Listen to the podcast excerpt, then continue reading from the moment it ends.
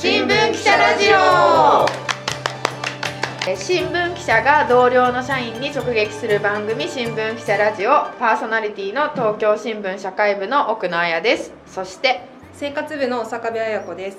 人事部の小川です。はい、えー新聞記者は日々の取材とは別にそれぞれが関心を持って追っているテーマ得意分野があることをご存知でしょうか、えーこの番組は記者が個人で深掘り取材しているディープな話を聞こう、えー新聞には載らない記者の思いを知ろうという番組です、えー本日のテーマは、えー防災取材をしている担当者が実践していることです。防災というのはあの日頃の備えがとても大変だと思います。いつ来るかわからない災害そのために常にこう備えておくっていうのはなかなか難しいことかなと思います。はい、えー今日は、えー防災取材をしているお坂部さんにあの最低限しておきたい備えについて聞きます。よろしくお願いします。よろしくお願いしまよろしすくお願いします。えっ、と坂部です。まず私の簡単な自己紹介ですがえっ、と2019年からえっ、と防災に関することを取材していますえっと私は生活部のツイッターを運用しているのですが、えっと熊本地震の時から地震が起こった時に、はい、えー、と被災された人たちや、うん。それ以外の方たちにも、えー、と役立つその防災情報をツイートしています。でそこで、えーとはい。北海道地震の時に、えー、と非常用持ち出し袋のリストをツイートしたんですけれどはい。でそしたらあのフォロー、えー、といろいろリプライが来て、はこういうものが役立ったよとか逆にこれは必要ないよとか被災経験のある人たちからコメントをいただいて被災その被災された人たちに話を聞くこと、聞き取材をしたんですけれどはい。でこの私がそのリあツイートをした、えっと、非常用持ち出し袋のリストが、うん。東日本大震災後の2012年の記事で少し古い情報になってしまっていたので、はい、えっと、新たにアップデートさせてうん。でで、えっと、新しいその非常用持ち出し袋のリストっていうのを作り、あの書きました。うん。でそこから、えー、と防災に関する記事を書いていて、はい。えー、と最近ではコロナ禍の在宅避難の記事などを書いています。はあちなみにその2012年の記事からはい。アップデートした時に、い。なんか変わったことってあるんでえー、すか、と2012年の頃っていうのは、えー、と基本的に男性目線の、えー、と持ち出し袋の内容で例えば生理用ナプキンとか、はいそういったものが入ってなかったんですね。でこんその、えー、とアップデートさせたものっていうのは、はい、えー、と東京暮らし防災という、えー東京都が発行している冊子が防災の冊子があるんですけれど女性のそういう防災専門家たちが入ってはい。作っているもので、はいえー、とかなり女性とか子供に、えー、あとフィーチャーとこう焦点を当げてたものでおむつとか。おむつとかも入ってるし、えへー。ー、とこれはちょっと賛否いろいろあるんですけどアロマオイル。アロマオイル？そうなんですよ。なんかこれはちょっと賛否いろいろあるんですけど。リリラックスにってことリですか？ラックスとかあと殺菌効果があるっていうことで。あえっとあとねちょっと被災地っていうのは匂いがすごいあらしいんですよ。そうするとちょっとそういった時にはい。自分の落ち着くそうなんですよ。なんか好きな匂い。まああまりね外の人たちにあんまりなんていうんですか？ちょっときつい匂いはきついんだと思うんですけどストラスとかうんそういった匂いを持っていこうとか。いいと思います僕は。ただうちも実は防災袋、うん。その非常用持ち出し袋ってあるんですけど、かなりあるんですよ。なんていうか大きい。大きすぎる、うん大きすぎます。うん。でとても一人では持てない、うん。それこそ子供がいるとうん。おむつもあるし、そうですよね。で今だったらコロナだからマスクとかも入れるのかなとか思うそとでなんかお坂部さんは防災ポーチはい。とやらをなんか持ってるって聞いたんですけど、はい。そうなんですよ。その防災ポーチポーチをはい、教えてくだ携さい。行しているんですけれど防災ポーチっていうのはうん。例えば、えっと外出先で被災した場合の時に、はい。えっともしえっと一晩安心してえっと過ごせるためのものを備えようというもので常にカバンに入れとくものなんですけれど、えっと私は2つ用意していて、はい。えー、と一つは薬やコンタクトレンズとかうん。絆創膏など、えっと命に関わるもの。を薬やはい。絆創膏？とかコンタクトレンズとか、うん。今このね手元に10センチぐらい？10センチ？そうですね。10センチぐらい、えー15センチ10センチぐらいのポーチというか、はい持ってきてもらいましたけそうどなんです。このこれが。ハンドクリーム。最近はコロナ対策で固形石鹸のちっちゃな固形石鹸を固形石鹸。入れたりしてるんですけれどこれはして過ごせるそうなんです。あと薬と薬と。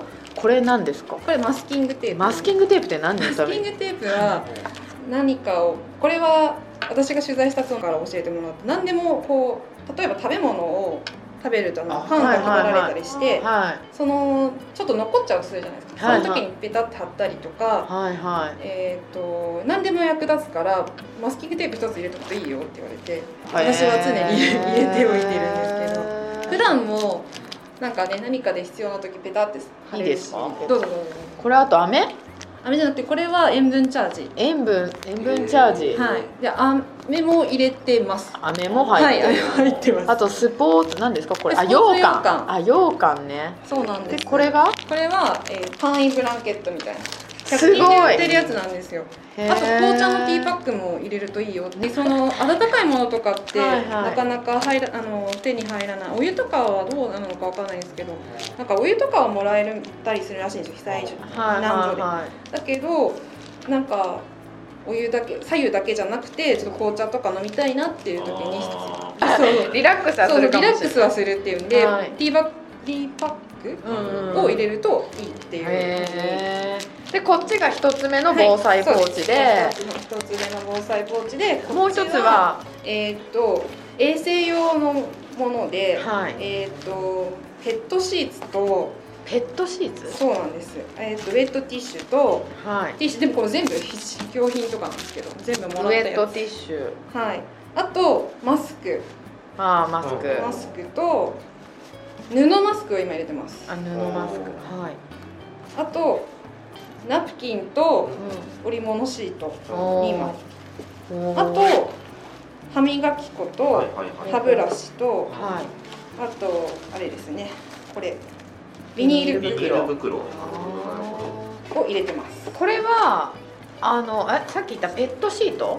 ペットシートはこれ何ですか？これはトイレに使えるんですよ。はいはいはい。で避難所ってトイレがもうえっ、といろんな使い方をされる人がいるので、はい。汚くなってしはいまっているらしくって便器とかが、うん。でそういう時に敷く。こう湿気るんですよ、うん。このえっ、ーとですねこれとうんビニール袋袋ととペットシーツを使って簡易トイレにすることができる。で簡易トイレってあの防災用の簡易トイレって売ってるんですけれど結構高いんですね。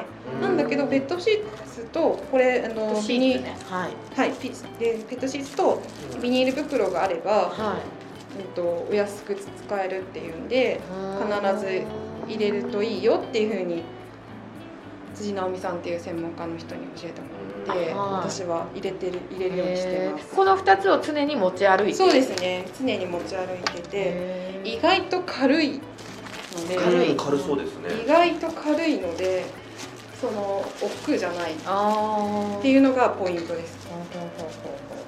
結構なんか重たそ重たいのとかって嫌じゃないですか、はい。普段だけど軽いので意外となんかあと普段使いもできるんでティッシュとかもああまあそっか。使えるし。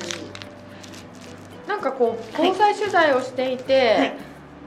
やっぱりその防災ポーチははい。持ってるべきだなって思った。そうです感ねえっ、とやっぱりそのいつ地震とかでえっと水害っていうのははい。やっぱりその、いつ台風が来ますよっていうのが知らされてるのじで、ですかはい。大体あのお家でここで避難できるじゃないですか。はいはい。だけど地震っていうのはいつどこで遭遇するかわからないので、はい。例えば出勤中とか、えー、と外出中にはい。そう地震と遭遇した時に一晩帰れなかったりするじゃないですか。はいはい。その時に一晩安心して精神的にも安心できるし、はいほっとできるお守りみたいな感あじですごい必要だなと思って。で結構気軽にはい。できるものなので、はい。そのやっぱり備蓄とかってなるとうん。ちょっと大変だなっていう人もいると思うんですよ。はい。だけど防災ポーチだとすごく簡単に私簡単ですね。にできるのですごいおすすめだなと思いました。わかりました、はもうね9月1日が防災の日なので、うん。ままずはできるっていうところで防災ポーチはじゃあおすすめと、いおすすめですすごく。ちなみにその防災ポーチの他で、はい。なんかこう実践していることってありますか、は私は、えー、と日常備蓄の中で、い。えー、とぼコロナ対策をするようになりました、であのーマスクとかせ、はい。固形石鹸消毒液航空ケアグッズで特に航空ケアグッズは大切。航空ケアグッズって、えっとあのマウスウォッシュ。マウスウォッシュとか、えー、と歯ブラシと,、はい。えー、と歯磨き粉のストックを必ずするようにしました。あとマスクですね。マスク。ひ避難と被災してはい。避難避難所に例えば行ったとしてえっ、とやっぱり航空ケアってすごい大切らしいんですね取材した中で、なのでコロナ対策にもなるし必ず出ますね。航空ケアグッズってやっぱり、はい歯磨きができないってことかいや歯磨きあの水があんまり使える状況じゃないのでとりあえずくちゅくちゅってやってとか歯ブラシとかがあれば歯磨きはいさはっとして、そうするとなんていうんですかね。えっ、と被災地避難所ってすごい、はい。えー、と人もいっぱいいるし、うんうん。乾燥もしてるしい、はい。で口からそういうウイルスとかが入ってきやすい環境になっちゃうのででその際は必ずこう口をきれいにしておくと,、うん。えー、と免疫力が上がるっていうふうにはい。聞いて、私はそれでかなり必ず持ち歩いたりするようにしています。わかりました。はい。はい、そろそろお時間が来てしまいました、あのーまあ防災の日も近いということでどうでしたかね小川さん。はい。あのー防災に備えておくっていうのを、まあ、僕一人暮らしでなかなかそんなに意識がないんですね、うん。実を言うと。で今お話聞いてポーチは、うん。あかなり楽にできるなっていう感じがしたので,、で本当に筆箱よりちょっと大きいぐらいのポーチなのであのすぐ実践してみようと思います。あの持ってるだけでちょっと安心できるなという感じがしましたね。やっぱなんかこう常に持ってなきゃいけないっていう発想がまずなかったので、うん。そうだよなと。なんか家にうんうんうんは非常持ち出し袋あるんですけど、ねうん。外出先で会うことありますもんねあの災害に。い、いやまさに。ねちょっとあ焦ってやってみようかなと思いまし一た晩安心して過ごせるっていうのはすごく大事な気がします。そうなんですよね。そうですね。そうなんです。東日本僕この東京本社内ではい、はい行って一晩ここに泊まったんですけども、うやっぱりこうちょっと落ち着くタイミングがあった方が翌日、うん。まあ、あれ午後だったんですけれどもあのやっぱりちゃんと活動できるのは翌日の朝からスタートなのでその時の体力維持のためには安心できるグッズってとっても大事だなって思いましたね。ん。特にその持病のある人あははい特に大切で、薬ですね。あその常備薬を必ず持ってもらいたいっていうのが一番大きいんですよね。ああなる心ほど。臓とかにもし持ってたらそうそうそうそう。ニトロは常に入れといて。アレルギーとかもそうですけどそうですね。そういった人たちは必ず自分自分のオリジナルのうんもの防災ボッチャがあるといいなっていうふうにうん思います、わかりました。はい話してみてどうでしたか？青坂部さんいやちょっと緊張しました。はいじゃあはい。あの坂部さんありがとうございました、はい。あの今回の感想や取り上げてほしいテーマなどはぜひコメントでもお知らせください、えーいいねもしていただけたら嬉しいです、えーではまた次回です。バイバイ。バイバイ。バイバイ